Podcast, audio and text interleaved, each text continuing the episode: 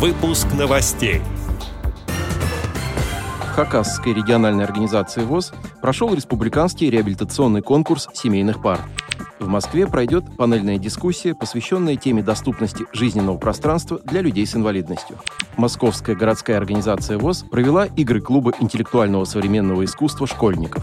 Теперь об этом подробнее в студии Антон Агишев. Здравствуйте. Здравствуйте. Недавно Московская городская организация ВОЗ при финансовой поддержке Департамента труда и социальной защиты населения города Москвы организовала и провела игры клуба интеллектуального современного искусства школьников «Кисиш-2023». В мероприятии приняли участие команды с 5 по 7 и с 8 по 10 классы из четырех московских школ для слепых и слабовидящих детей. Игры клуба состоялись на базе школы-интерната номер один для обучения и реабилитации слепых. С приветственным словом перед собравшимися выступил председатель МГУ ВОЗ Александр Машковский. Игры состояли из двух этапов. Первый – это домашнее задание – литературно-музыкальная композиция о школьной жизни «Мой любимый учитель», приуроченная к объявленному в России Году педагога и наставника.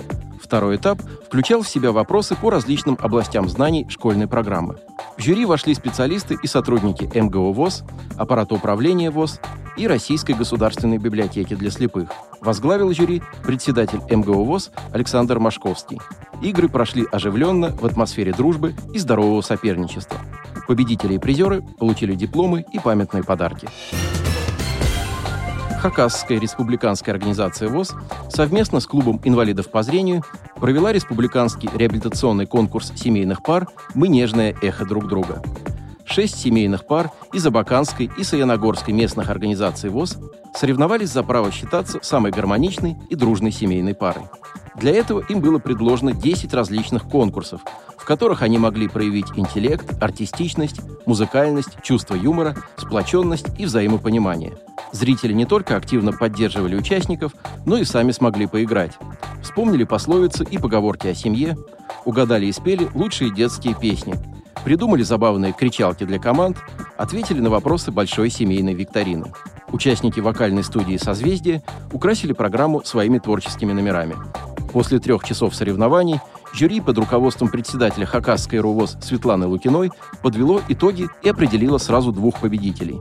Ими стали семейная пара Смирновых из Саяногорской местной организации и семья Ткачевых-Николаевых из Абаканской местной организации ВОЗ. Все участники получили ценные подарки, а победителям вместе с подарками были вручены дипломы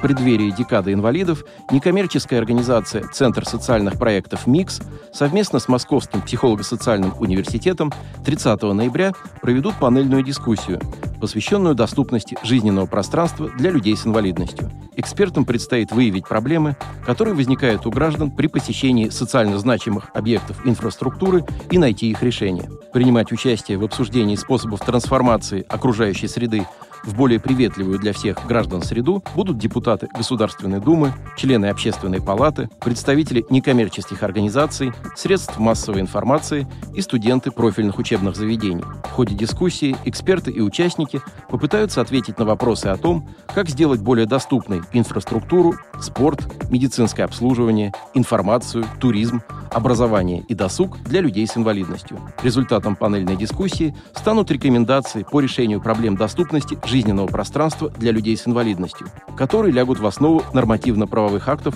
федеральных органов законодательной и исполнительной власти. Отдел новостей «Радио ВОЗ» приглашает к сотрудничеству региональной организации. Наш адрес новости – собака радиовоз.ру. О новостях вам рассказал Антон Агишев. До встречи на «Радио ВОЗ».